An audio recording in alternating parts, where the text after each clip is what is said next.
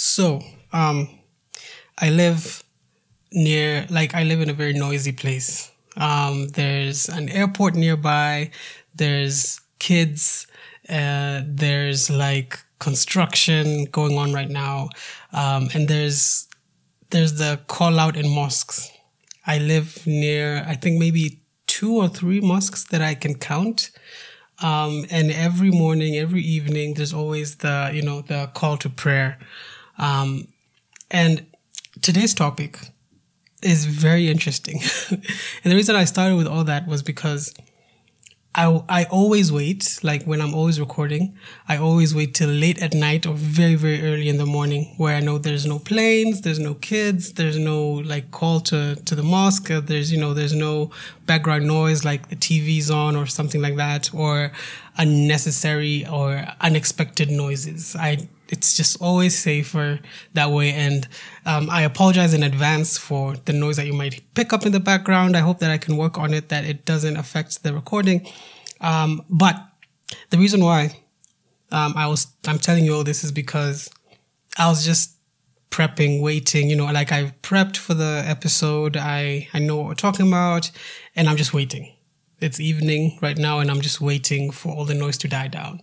And as I'm waiting, the call to the mosques just starts, the call to prayer, and they start. And the first mosque starts a few seconds, the second one, then I could hear a third one in the distance. And in me was this thing that was just they get to pray unapologetically. They get to, worship unapologetically. It's on loudspeakers and all this. And it's why are you waiting on them to preach the word of God? Why you have to wait till late at night when the conditions are just right? Why are you waiting? Why are you waiting? And it just hit me as I'm waiting because others are going first, and the ones that are going before me are false teachers and false preachers. So why am I waiting? And I know that's a very difficult statement to hear, but it's the truth. And I don't know where this finds you. I don't know how this finds you. This could be a funny thing. This could be one of those existential statements. I don't know. But that's my question that I ask myself. What am I waiting for, and why am I waiting? When I've been given the assignment to preach and teach, why am I waiting? And often the response to me has been, I'm waiting for the perfect time. I'm waiting for the right conditions. I'm waiting for whatever it is. I am waiting. But God is nah, when I tell you to move, you move. When I put an impression in you to speak, you speak. When I tell you not to move, you don't move. The only thing you should be waiting on is my voice. So here I am, ready to start this new episode, this new series in today's episode. And I'm excited for it because it's going to be so amazing. So welcome, welcome, welcome. Let's go.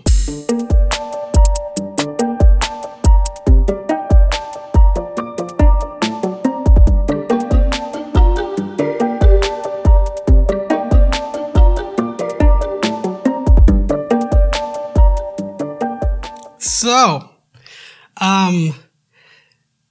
this is going to be amazing. I know I've already said that. I'm super excited. I need to stop clickbaiting people or baiting to it a few moments. I should just be saying this is what we're talking about today. So I'll start in the next episode, because I know I've already baited people thus far. Today's episode is the first of a 4-part conversation that we're going to have that I called Like It or Not. It is a series that is focused on the nature of God. And it is 4 things that I picked that I know we may like or we may not like, but like it or not, that is God's nature. That is what he does. That is who he is. And you get on board. You basically shape up or ship out. I think that's the saying. And it's, to some people, this could be a lot of information to take in. To others, it could be very hard to listen. But to all of us, I hope, will be freeing. And today, what we're starting with in this 4-part conversation is, like it or not, God judges. Now, I I wanted to start with this one because the previous episode we talked about judgment and the judgment that we have as Christians. And I know I said that you should hold me accountable to have the wider conversation on all the types of judgments that we see in the Bible. And I'm still asking you to hold me accountable to that because it's an amazing conversation. And today we just dig deeper into that. So if you haven't listened to last week's episode about judgment, I would urge you, if this is what you listened to before then, please stop. Go back and listen to it. It lays down a very, very firm foundation, things that I'm not going to touch on because I touched on in the previous episode. I'm just going to pick up from like certain places that I've already talked about. So it would be very good if you have the right context, and context was something that we talked about in the previous episode. So yeah, here we are. Like it or not, God judges. This is a statement that has been used and misused. Because it has been convenient to some people, and it has been a weapon. It has been weaponized to others. And the reason why I started with the statement or the story that I was telling you, where ultimately it's me digging on Islam and the falseness of that religion and that teaching, and I stand by that, not because of like my own standard, but because of God's standard. I stand by that. And I gave that story because I wanted to set up the premise for this episode, where you like it or not, God judges. In the previous episode, I talked about our responsibility when it comes to non-believers. It is to love on them. It is to minister. It is to preach the gospel. That is how we love, to preach the gospel. Today, we're going to touch on the judgment that comes from God and how that looks like, and how it's different from what we have been called to judge amongst Christians, and how we've been called to love when it comes to outsiders, unbelievers. There's going to be a lot of scripture. I am so excited, so excited, because I love these episodes that have a lot of scripture, because it ranges from Old Testament to New Testament, and it just shows how beautiful the Word of God is, and how it confirms itself in its own Word, and how it is enough. And that is the first point for anyone taking notes. The power of the simple gospel. The gospel is not just the 4 books, Matthew, Mark, Luke, and John. Those are called the gospels, but the gospel is the good news of Jesus Christ. And if the Bible is anything to go off of, the book of John just talks about, in the beginning was the Word was God, and God was with the Word, and nothing existed. Nothing that exists did not existed without him, or everything that exists through him. So the entire Word of God is the gospel, because it brings us, it shows us it leads us through the narrative of falling away from God, being redeemed by sacrifice, and then being made whole by the ultimate sacrifice, and then one day being made close, or being brought to him. Basically, justification, sanctification, glorification. I think I missed one. Have I missed one? I think so. Anyway, but forgive me for the Bible scholars out there. The simple power of the gospel. This is something that has been so lost on us. It's very interesting that I am recording this today, because I've had a week where I've had many conversations with different people, quite different, about what the gospel is and the simple power of the gospel. And that thing is very important. I need you to really understand that. The simple power of the gospel. See, we have no hope of understanding the gospel in its fullness today if we don't grasp the whole Bible. Basically, what we have is enough. And that's something that people don't want to hear. They don't want to, today, that is such an underwhelming statement, because this is all. We just take the Bible, Old Testament, New Testament, that's it. Is this all there is? And it might sound like something that we don't do, but I know I have found myself doing it, where I'm complementing or I'm adding or taking away from the gospel, because it suits the conversation I'm in, the time I'm in, the places I'm in. And in extreme cases, it suits the sin that I am committing. it allows me to live with myself in a way that I don't take accountability and I'm not responsible for anything that happens. And that, again, go back to the previous episode and listen to the reasons why we don't like judging. See, it's very interesting. I was listening to a snippet that was caught on a YouTube channel that I follow and I really love. This man was talking about how 6,000 years worth of individuals that have come after Christ, most of whom were really close to the time that Christ existed, have believed in one thing, have believed and lived their lives in one way that we see in the Bible. And then you bring it all the way to us today in the 21st century in 2023, and all of a sudden we have a better way of doing things. Like, it's so crazy. We have, as a generation, we have undone all the teachings that have come before us based off of seminary degrees and TikTok content. How foolish. Like, that to me is foolishness at its best. The need for inclusivity has numbed us so much to the nature and truth of who God is. Like it or not, God judges, and we're going to get into that. But before we get into that, I want to add something else. Like it or not, there is a black and white. Joshua, Moses, Jesus, Paul, they did not speak out of turn when they said this and implied this very heavily. There is a black and white, people. I am so sorry if this offends you. I am so sorry if you're trying to traverse the line in either talent, in ministry, in education, in business, whatever it is. You have come to the place where you are convinced there's no black and white, like it's a case-by-case basis. I am so sorry. But the Bible that we stand on, if you call yourself a Christian and you proclaim Jesus is the King and Savior, the Bible that we stand on clearly says there is a black and white.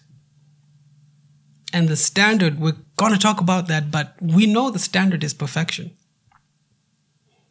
And hold on to that, because I'm going to come and explain it later on. But the fact that the standard is perfection does not mean that because we cannot attain it, then we bring the standards down. It's not about moralistic therapeutic deism. It's not about making ourselves feel good. It's about who God actually is and the truth about God. So I just wanted to lay that foundation over the foundation from last week's episode. Again, if you're still listening right now and you have not listened to my warnings about stopping and going to listen to the previous episode, stop it. Get some help, okay? Go back to the previous episode, get a firm foundation, come back into this and have a good understanding of where we're going with this whole conversation. So yeah, the foolishness of our generation.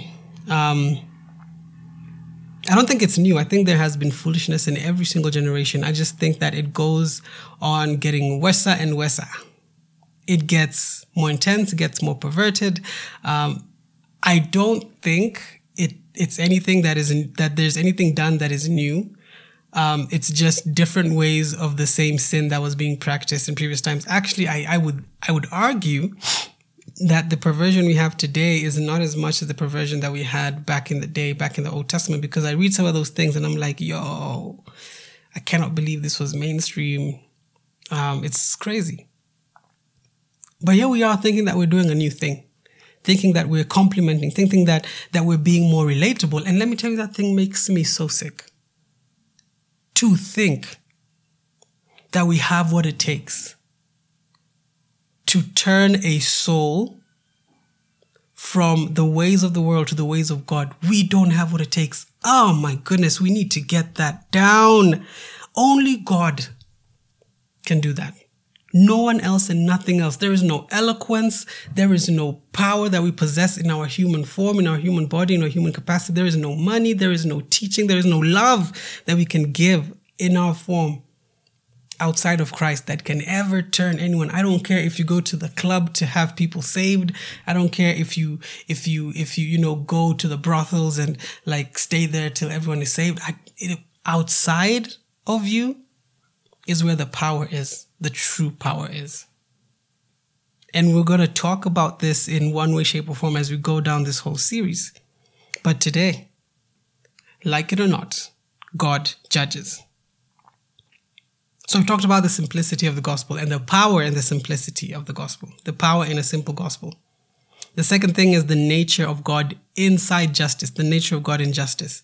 And I love this verse that we're going to read. It starts from, I told you there's going to be a lot of verses, so here's where we start. Deuteronomy 32, 1-4. So for context, Moses has just handed over power to Joshua, and he addresses the Israelites, and then in this point, he is singing a song to the Lord our God. And here's how it goes. Deuteronomy 32, 1-4. I'm going to read from 1-4. This is in the NLT. I loved it in the NLT version. It says, "Listen, O heavens, and I will speak. Hear, O earth, the words that I say. Let my teachings fall on you like rain. Let my speech settle like dew. Let my words fall like rain on tender grass, like gentle showers on young plants. I will proclaim the name of the Lord. How glorious is our God." And here's the first that I want to focus on. He is the rock. His deeds are perfect. Everything he does is just and fair. He is a faithful God who does no wrong. And he is a faithful God who does no wrong. How just and upright he is. Now it goes on. I'd encourage you to read it in its full context because it is such a beautiful song from Moses to God.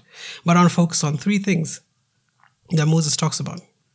He talks about the perfect deeds of God. He talks about the justness and fairness of God. And he talks about the glorious nature of God. Whew. These are very, very like they are complete natures of God. Like he has perfect deeds. There is no thing that God does that is wrong. There is no thing that God does that is unjust, that is unfair. There's no thing that God does that is not glorious. That is not in the nature of God. Why do we know this? Because he is perfection. He loves perfectly. He gets angry perfectly. He has wrath that is perfect. He has sacrifice that is perfect. And he judges perfectly. That is another kind of like mini foundation as we get into this. As we get into the third point, which is the intentionality of God. So here we go to the book of Matthew, chapter 10, verse 26-31. This is Jesus speaking, and he says, again, there's a wider context to this. Go and read it. Guys, always make sure that when I'm preaching, teaching, or like talking to you about, as we get into the verses, put a note down, go back and confirm what I'm saying, because that's how we grow as Christians. It says, test the word. Test every spirit against the word of God. Test it against the scripture. So test me against the scripture of God. So Matthew 10, 26-31. Basically, I'm asking you to judge me. And it says, "Don't be afraid of those who threaten you. For the time is coming when everything that is covered will be revealed. And all the secrets will be made known to all. What I tell you now in the darkness, shout aboard when daybreak comes. What I whisper in your ear, shout from the housetops," some versions say rooftops, "for all to hear. Don't be afraid of those who want to kill the body. They cannot touch your soul. Fear only God, who can destroy both your soul and your body in hell. What is the price of 2 sparrows, 1 copper coin?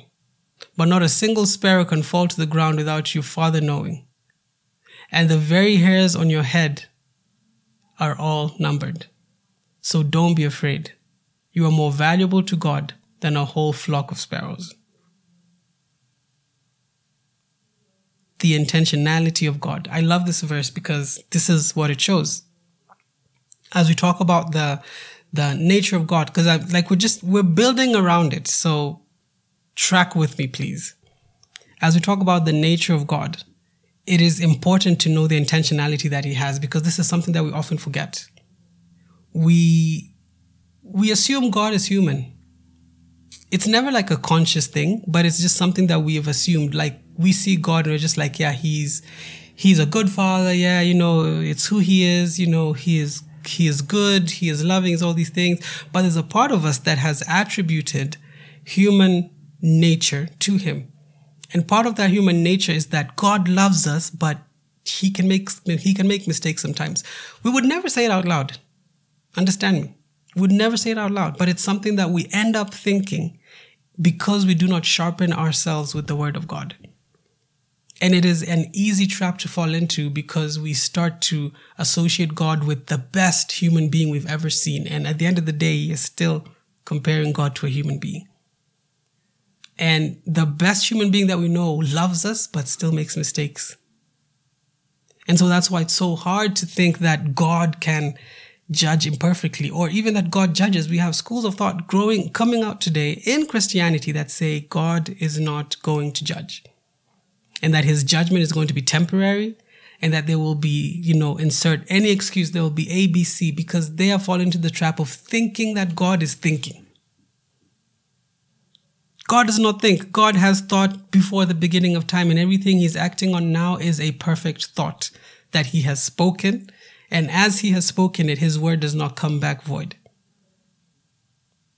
So I love this verse, and I wanted to include it in this discussion because it shows us the intentionality of God. He shows us, and if we look at it, we can look at it from the point of love, and it makes sense when it's from the point of love, which is to show us our own predisposition. Because if we look at it from the point of hate, it also makes sense, but it's very uncomfortable. If we look at it from the point of judgment, it's very uncomfortable, but it's true. Because it says, don't be afraid of those who want to kill your body. They cannot touch your soul. Fear God. If you must fear someone, fear God, who destroys both the soul and the body in hell. Now, if I turn again and say, this is what God declares to all the enemies, to all his enemies, we'll shout yes and amen.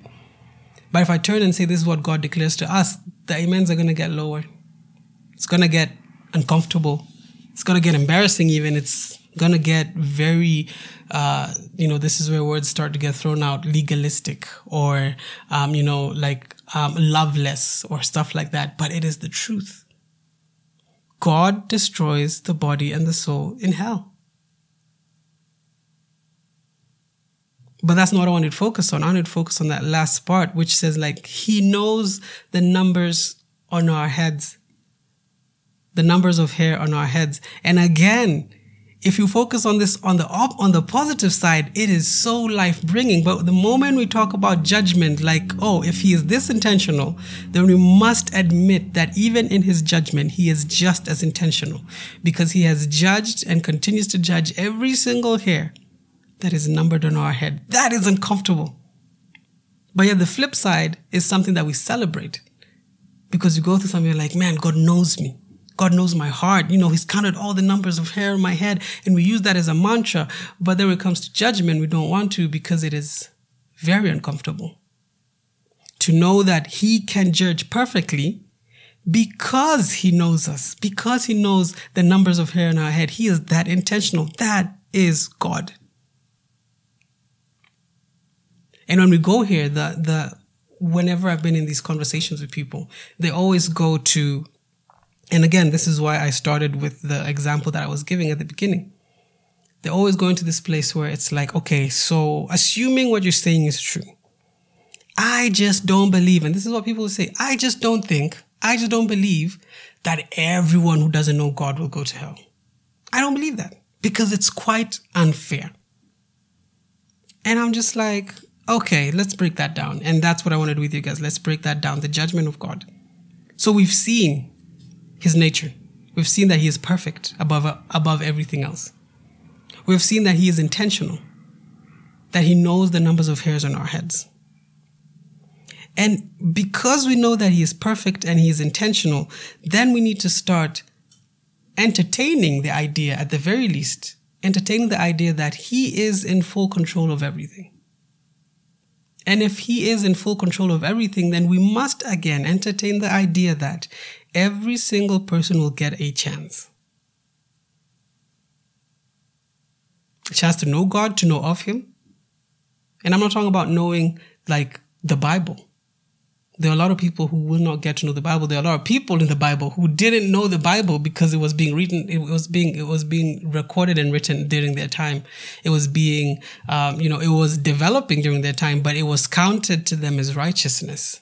Their faith was counted to them as righteousness. So there's a big difference between reading the Bible and knowing God. And again, more accountability. Hold me responsible to having a conversation there, because it just hit me. That would be an amazing conversation to have in a panel. So I will plan that, and I cannot wait to kind of break that down.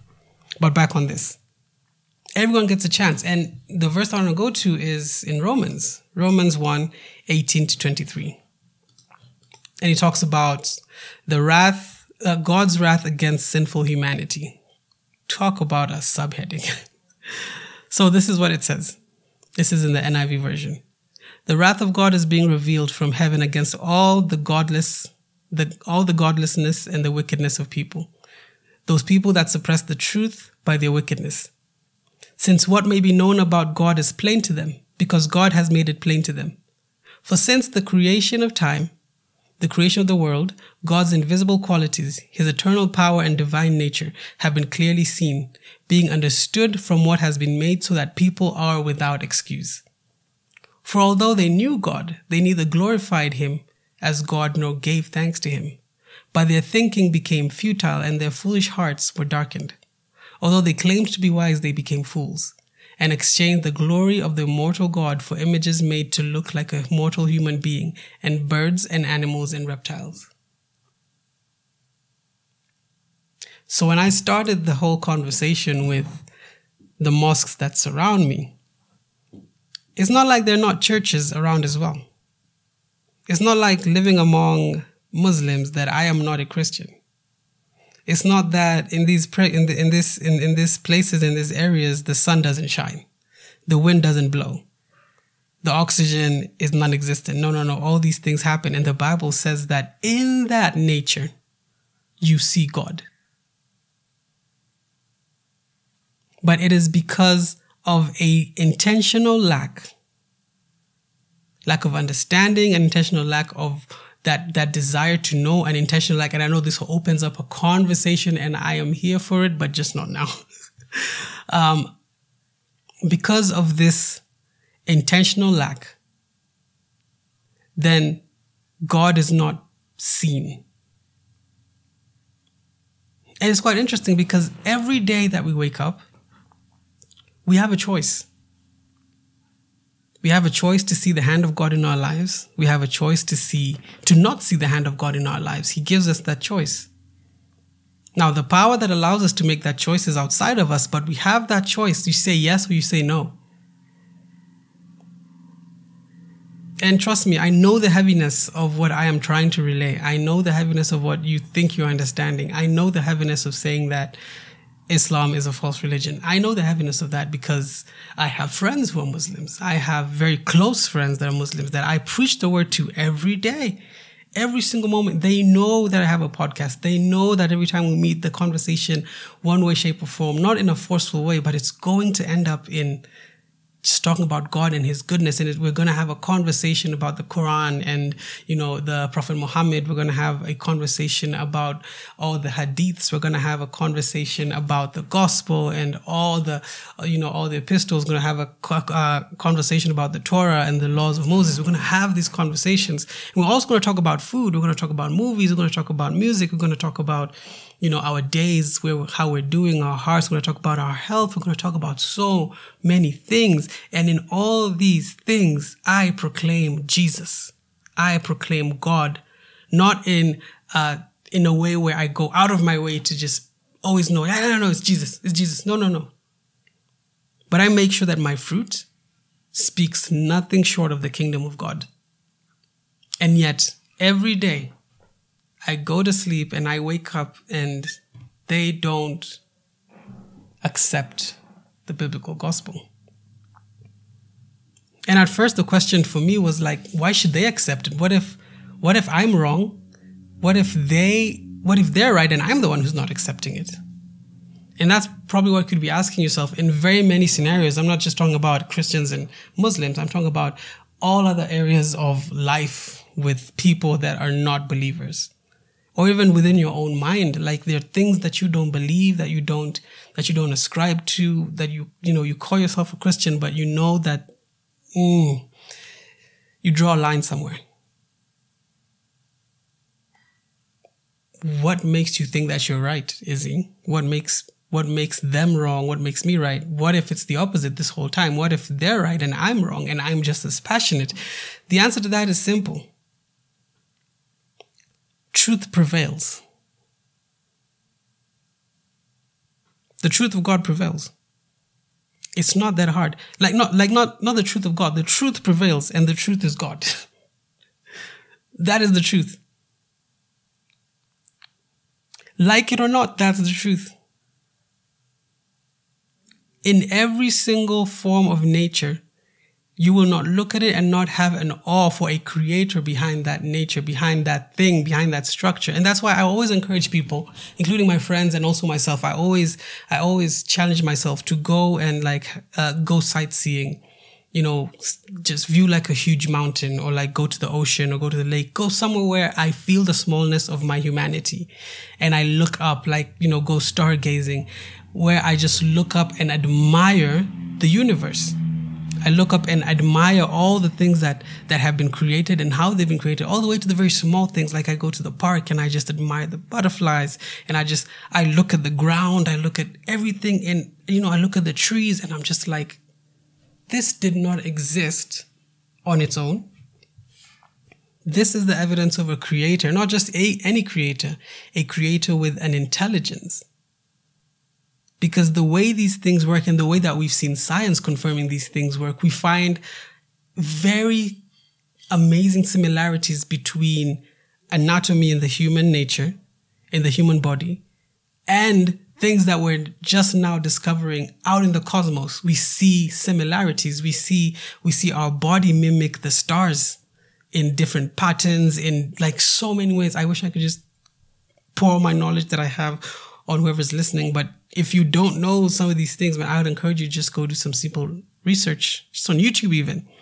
Just look at what science has discovered over the last few years even, and how similar it is to things that we have in our body, which is evidence of an intelligent creator. And now the question after that becomes, well, who is the intelligent creator? And when you go down that road, I guarantee you, and this is not me vouching for Christianity. God does not need me to defend him. I went down that road in search of what is truth? Is there truth? What is truth? And who is truth? And I found God. At the end of all that, I wasn't looking for God. In fact, I was hoping that it wouldn't be God, because that would justify and allow me to go living on how I want to live. And this God is about relationship. And part of relationship is judgment. Ultimately, it's about judgment, or rather, ultimately, it ends in judgment. Because if you do not accept relationship, then you will be left to your own desires. And we see this in this verse that I'm reading. If you go on, reading in 24 to the end of it, we see that God gives them over to the sinful desires. Not angrily, not hatefully. It's like, if you don't want me, if you don't want relationship, then go and chase whatever you want. But I will give you life long enough to deplete every single instance and every single chance that I have put in front of you to get to know me. And when that day comes, when you have depleted every single chance that I have put you in, then I will have to take back what I have given you. And that doesn't sit right with a lot of Christians, because we fix God into our thinking, believing that he can't possibly be in touch with every single person, because that's impossible. How can God really be like, we tell ourselves that I've never seen this, yet we have the internet. An invention of man that can handle communication between two people in different areas of the world, and can handle at the same time communication between every single person in the world with access to the internet and one person. One person can tweet here and millions of people around the world get the message. But we cannot believe that about God. We cannot believe that he is infinitely more capable of being so involved in our lives that every single moment is a revelation of who he is and an invitation to get into his kingdom. It's impossible for us to think that, because we do not want to believe that he will ultimately judge, because that judgment is harsh. But like it or not, God judges. Wow, okay. It's getting hot, and I hope it is for you, because I'm not pulling any punches today. We need to get this. Especially as Christians, we need to get this, because we are living mediocre lives. And guys, we've been called to so much more. So much more. Oh, man. Okay. Oh, I'm going to move on because there's more verses to cover. It's so amazing.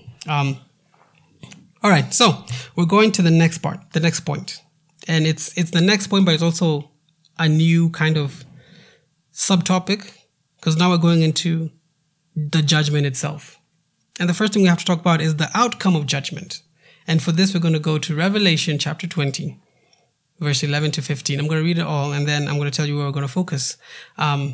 So the subtopic is the judgment of God. And it says, "Then I saw a great white throne and him who was seated on it. The earth and the heavens fled from his presence, and there was no place for them to hide. And I saw the dead, great and small, standing before the throne. And books were open. Another book was open, which was the book of life.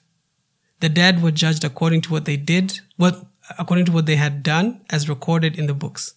The sea gave up the dead that were in it, and death and Hades gave up the dead that were in them. And each person was judged according to what they had done. Then death and Hades were thrown into the lake of fire. The lake of fire is the second death. Anyone whose name was not found written in the book of life was thrown into the lake of fire." So, I want to focus on verse 15. It says, "Anyone whose name was not found written in the book of life was thrown into the lake of fire." The first point, what is the outcome of judgment? It's simple. It is life or death. And not just any life or death. It is a life or death that is in eternity. And again, these are conversations that we don't like to go into, because you don't want to believe that your neighbor, the unbeliever, the atheist, the whatever they are, you don't want to believe that they're going to go to hell for eternity.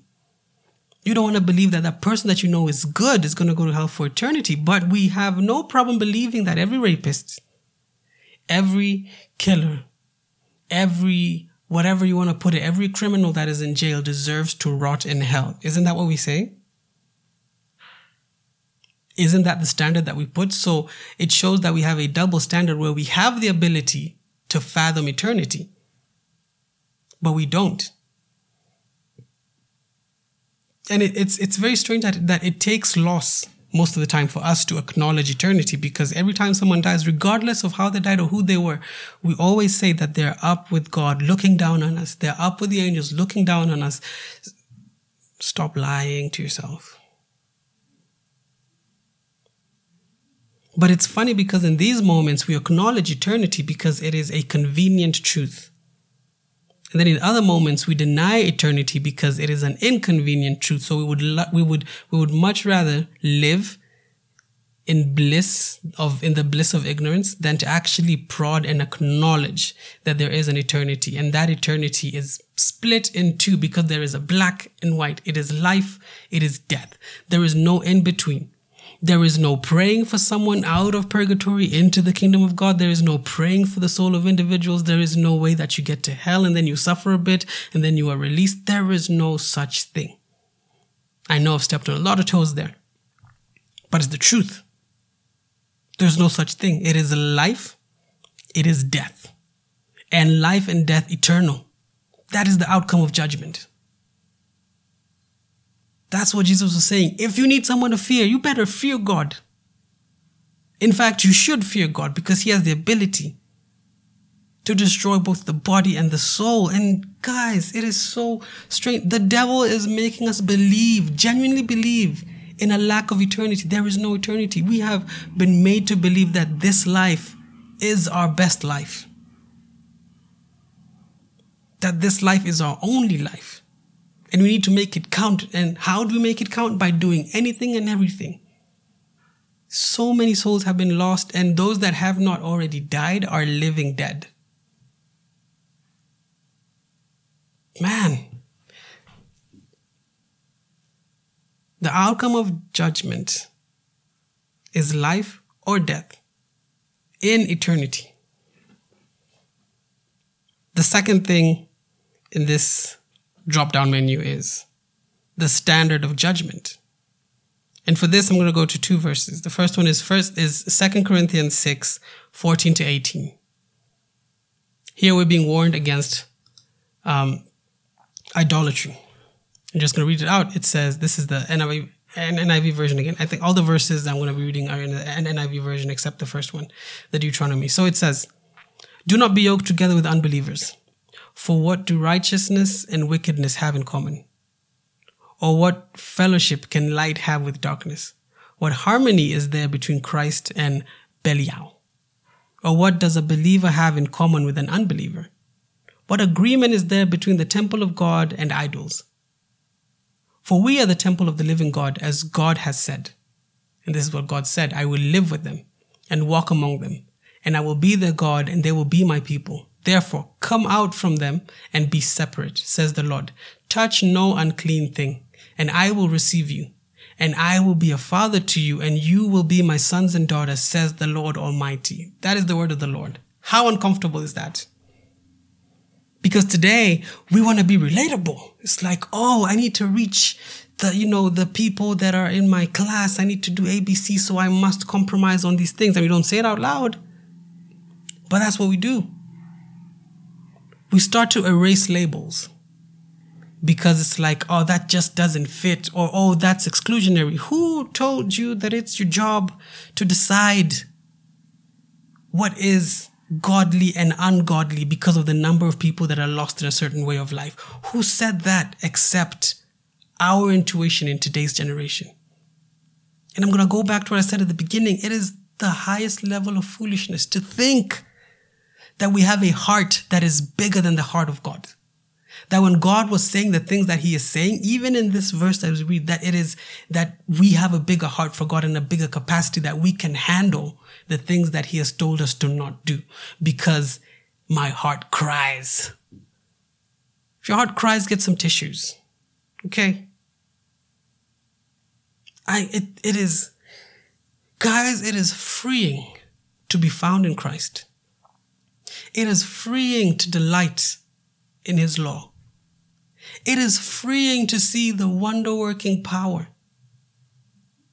It is so freeing. It is a prison to think that we have a bigger heart than the heart of God for humanity. That when God said certain things, he was wrong, or he wasn't thinking right, or it was for that time, or it wasn't. No, categorically no. Respect yourselves. Moralistic therapeutic deism. That's what we're in today. And it has seeped into the church so powerfully that is the message that we're in, where I would rather preach a relatable message than to preach the simple gospel of Christ. I would rather create a spectacular performance that brings people from outside the street so that they can be saved. Who told you that's how people get saved? Well, seminary told us that. Well, history told us that. Well, my mama told me that. My father told me that. Oh, my friend got saved that way. Do you not know that that is the grace of God? The grace of God on people that did things wrong but still ended up right. Have you not seen that in the Bible? How many people do we see in the Bible who get things so wrong, but God turns it around and he uses it for his good? That does not give us the license to go out and intentionally not know the word of God, but because something worked on us or something worked on an entire generation, we think that we can carry that on because that is the heart of God. It's not. And I can tell you for a fact, like it or not, God will judge that. And this verse is in the New Testament. So you can't tell me, oh, Old Testament. First of all, that's a very strong man argument. It's a very weak argument. That the Old Testament is not relatable to the New Testament. The Bible confirms itself. And this is something that was spoken in the Old Testament. I just can't remember where it looks. Deuteronomy-ish? Isaiah-ish? I don't know. I stand corrected. But it's the same word that was there in the Old Testament, that is there in the New Testament, that is there today in 2023. That is there in the time that you're listening to this. whatever year, whatever century, if you're under the sound of my voice, I want you to know that this still stands true to this day. Anything less is the definition of foolishness. From this, we can already see what the standard of judgment is. Perfection. And that's something we talked about last week. I told you I was going to read two verses on this. And the second one is in Matthew 5, verse 48. And this is Jesus talking about, again, love for our enemies. And read the whole context, because it talks about how we're supposed to love our neighbors and, you know, how we're the children of God. And it's an amazing read.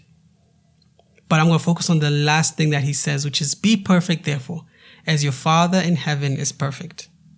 What is the standard of judgment? It is the nature of God. What is the nature of God? It is perfection. What have we been called into? We have been called into perfection. Point blank, period. Like it or not, that is the standard. Third point. What is our chance in having a favorable judgment? Again, going back to Matthew, Jesus speaking. I mean, Jesus speaks throughout the whole Bible, but this is Jesus, fully God, fully man, speaking to his disciples. Matthew chapter 19, verse 23-26. So he has come from talking about the rich man in the kingdom of God, and his disciples come to him and they ask him a question. And so this is the verse from 23. I'm going to read from 23-26. Then Jesus says to his disciples, "Truly, I tell you, it is hard for someone who is rich to enter the kingdom of heaven. Again, I tell you, it is easier for a camel to go through the eye of a needle than for someone who is rich to enter the kingdom of God." Then when the disciples heard this, they were greatly astonished and asked, "Who then can be saved?" Jesus looked at them and said, "With man, this is impossible, but with God, all things are possible." So what is our chance for a favorable judgment? Impossibility. That's the shot we have. When you think about judgment, when you think about the escaping the judgment of God, being thrown into hell, being thrown into the lake of fire for all eternity, what chance do we have of escaping that? Zero. According to Jesus, it is impossible with man. So there is nothing you can do. There is no teaching you can come up with. There is no emotional stirring that you can have. There is no grasp on social media and communication skills that you can have that will qualify us outside of the judgment of God. It is impossible. That is the standard. Sorry, that is the outcome. That's the chance we have, impossibility. And I want to hold on to that because it ties into the next 2 points as we come to an end of this. And the fourth point is, what qualifies us? So our chance is impossible, but what qualifies us? And for this, we go to Romans. I love how just going from verse, like book to book, and seeing how it all confirmed itself. This is Romans 5, 8-9. And it says, "But God demonstrates his own love for us in this: while we were still sinners, Christ died for us. Since we have now been justified by his blood, how much more shall we be saved from God's wrath through him?" So what qualifies us? What qualifies us outside of the judgment of God? What gives us a favorable judgment? The sacrifice of Jesus Christ. That is what takes us outside of impossibility by man to a possibility by God. And there's something I want to talk about here that is very serious. I'm not going to dwell on it too long, but I need you. If you're going to take anything away from this episode today, let it be this. I'm going to read this verse again, and then I'm going to say what I want to say. Or rather, what I need to say, because we need to hear this. Romans 5, 8-9. "But God demonstrates his own love for us in this: while we were still sinners, Christ died for us. Since we have now been justified by his blood, how much more shall we be saved from God's wrath through him?"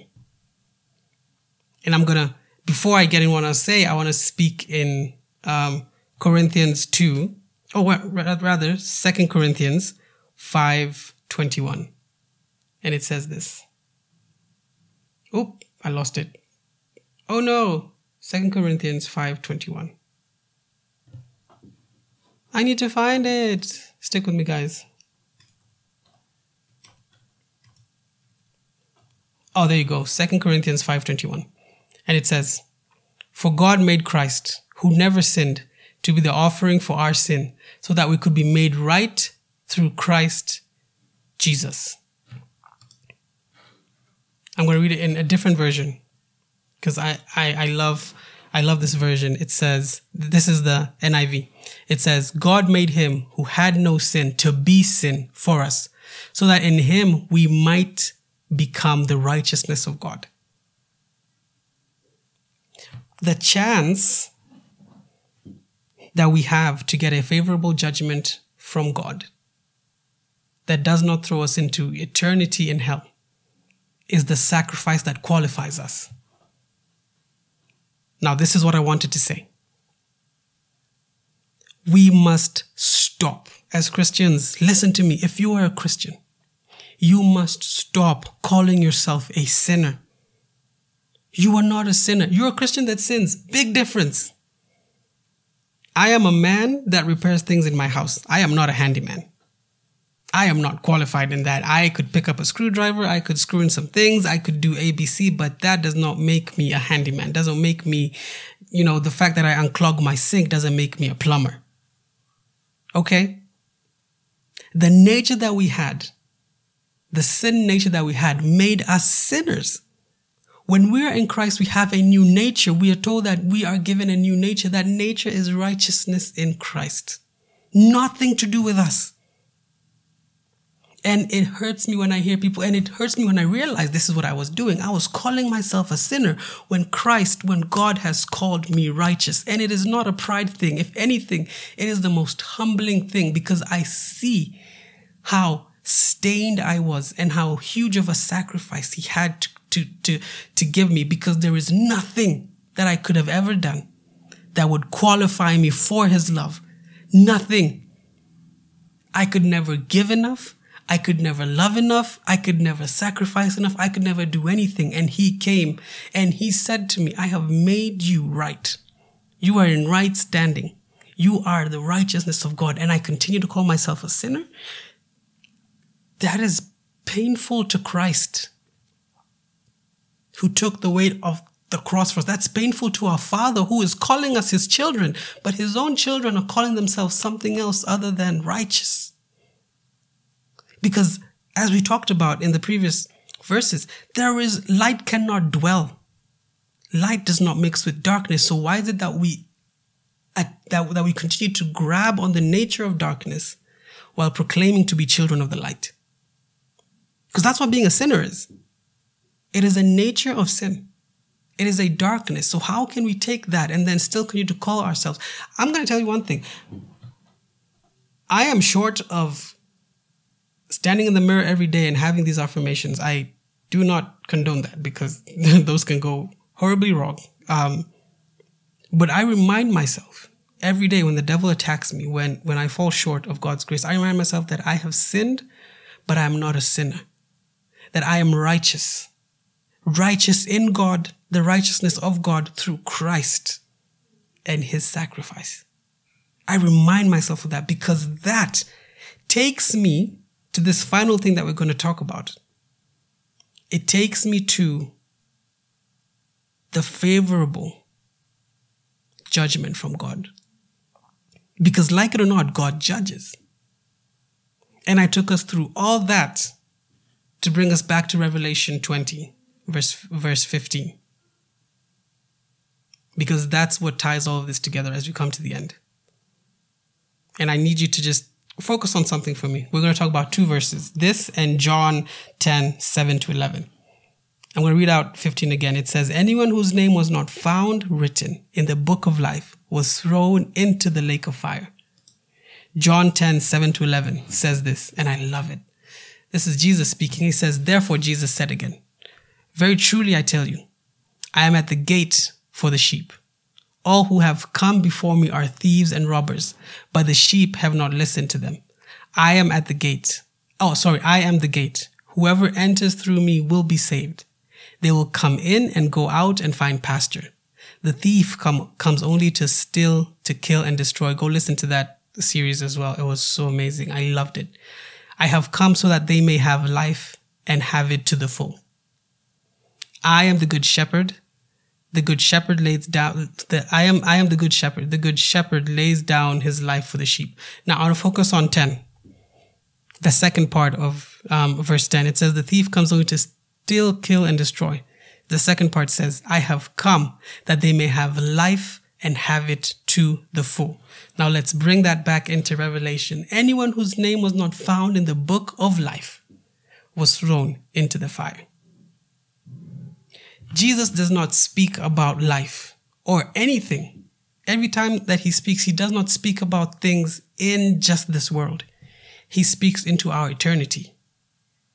And here we are, knowing that God judges, knowing that his judgment is perfect, knowing that we have no chance of escaping that judgment, and wondering if we have a chance and seeing that the chance is impossibility, but God saying that I send my son to die for you, and he has fulfilled my wrath for those that are found righteous in right standing with me. So we know that we have the sacrifice of Jesus Christ that qualifies us.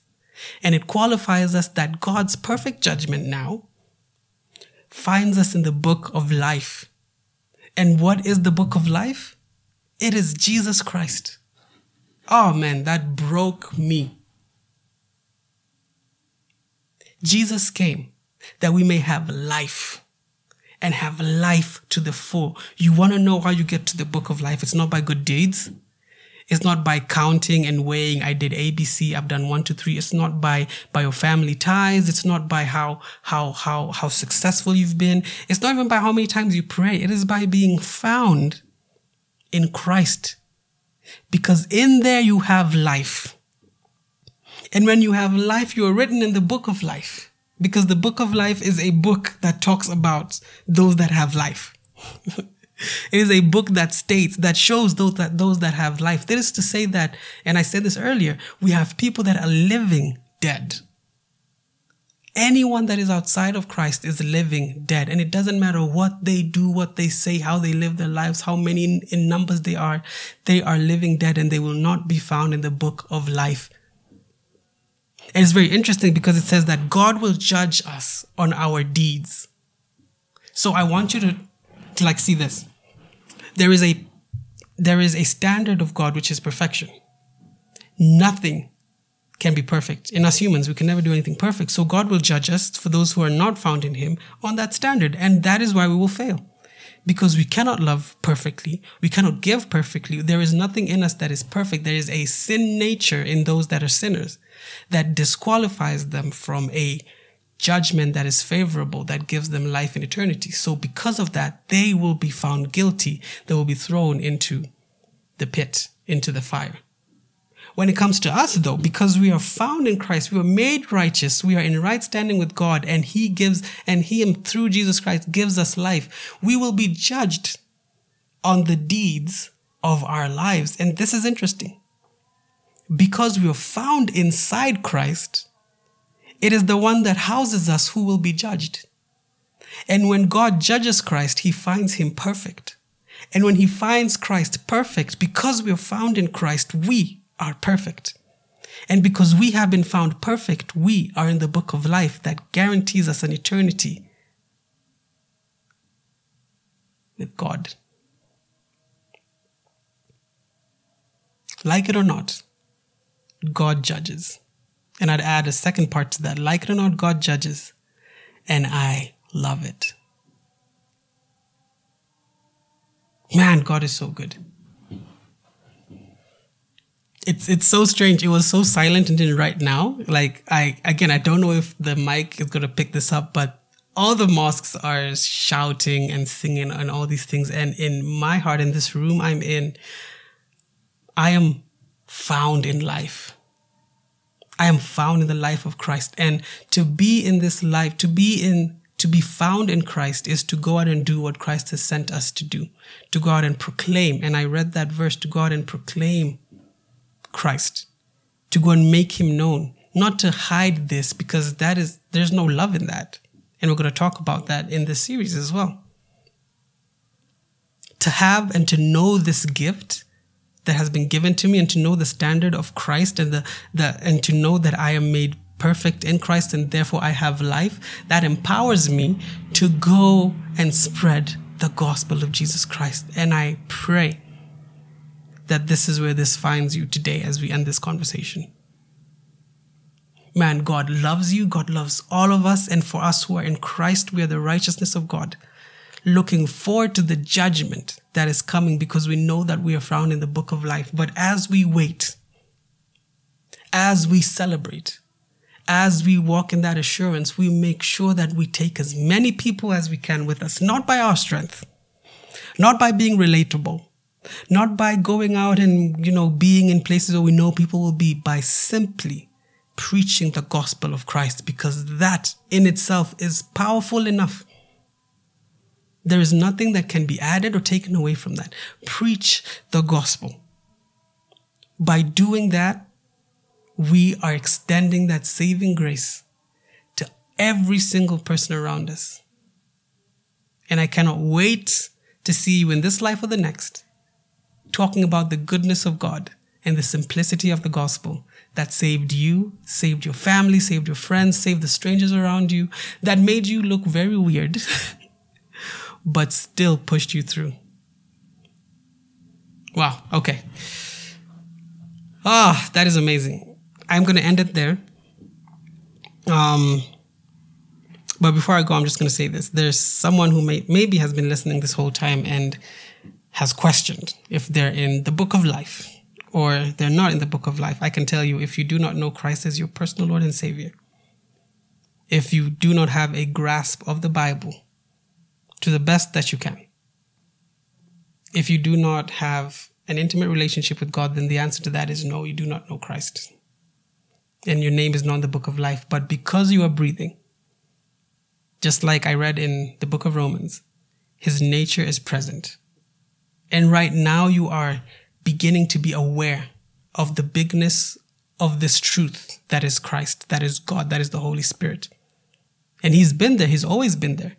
Just calling your name, waiting for you to turn to him, that he may give you the power that it takes to be known by him. It's not in our strength. It's impossible for us. But we say yes to him, that he may teach us how to love him, that he may show us how to be found in him and how to remain.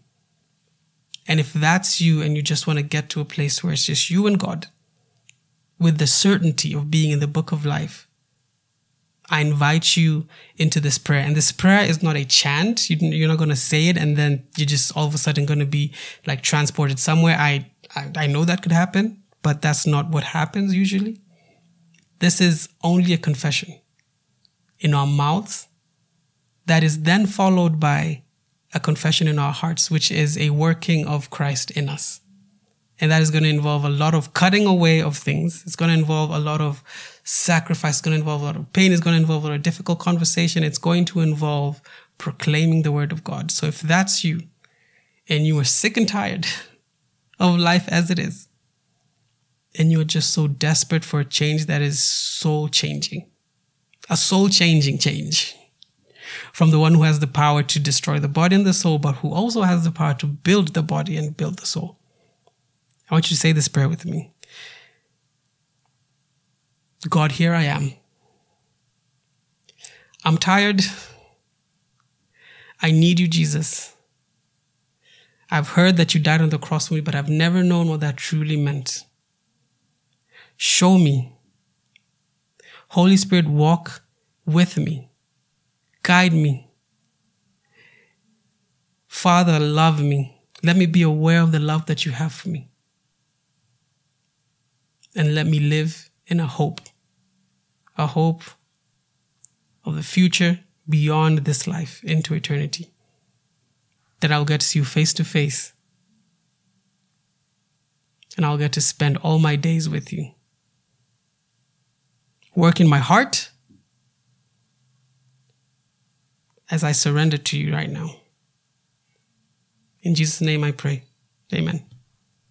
Listen, that prayer, like I said, it's not a chant. It's not like this thing that takes you to a whole other dimension. If you did go to another dimension, reach out. Tell me what you saw.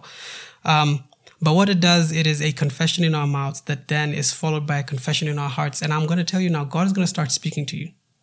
He's going to start speaking to you about the most important thing that we need in this life, which is community. And I'd encourage you that if you're not in a local church, if you're not in a biblically sound church, that you find one, find a local community that holds you accountable, that allows you to be able to grow in Christ, that the confession in your mouth may sink to your heart. And that may turn into a true biblical belief that you may be found in right standing with God. I love that you're here with us. I love it. And I know that there is a party in heaven. There is a celebration in heaven for you. And if you can, reach out on the Instagram page. I'd love to hear your story. I would love to get to know you. I would love to pray for you, pray with you in any single way. Even if you're not, even if you've been saved or whatever, reach out on Instagram, send us a DM, a text, whatever it is, just reach out and share your story. Let me know how I can pray for you. I have friends that love to pray. We would love to pray with you and for you. We'd love to know your story. It doesn't matter how crazy or how not crazy it is a testimony of the love of God in your life. It is a testimony of the perfect judgment of God. Because if we like it or not, God judges. I'll see you on the next one. Love you all. Have a beautiful time. Bye-bye.